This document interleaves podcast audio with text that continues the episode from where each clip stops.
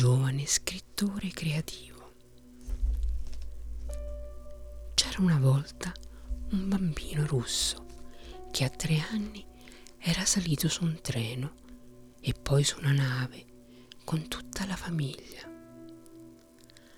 Avevano attraversato l'oceano ed erano arrivati negli Stati Uniti. Quando Isaac ebbe sei anni, papà Asimov gli regalò una tessera per la biblioteca pubblica. Se voleva ambientarsi in quel paese, doveva diventare davvero padrone di quella nuova lingua, l'inglese.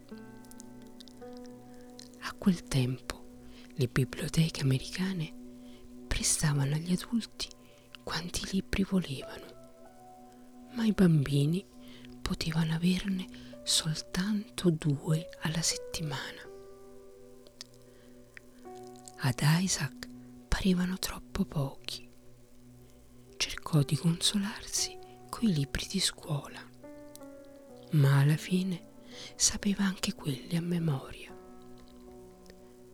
A undici anni decise che i libri se li sarebbe scritti da solo, così avrebbe potuto leggerne a volontà. Fine, a 14 anni, si iscrisse a una scuola per giovani scrittori creativi. Negli Stati Uniti ce ne erano molte.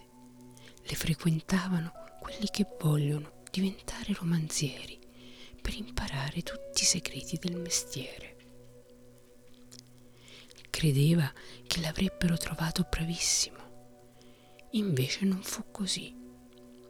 Bravi erano gli altri, che scrivevano storie drammatiche e tenebrose, non lui, che scriveva piccole cose familiari e umoristiche o racconti di fantascienza. La fantascienza era la sua passione. Comprava ogni mese una rivista specializzata e una volta che quella non uscì si preoccupò tanto che andò in redazione a vedere cosa fosse successo. Per fortuna la redazione si trovava nella sua stessa città. Visto che quella volta furono molto gentili, Isaac trovò il coraggio di portar loro un suo racconto. Si chiamava Il cavatappi cosmico. Con quello affrontò il direttore, John Campbell, un omone grande, grosso, presuntuoso e testardo.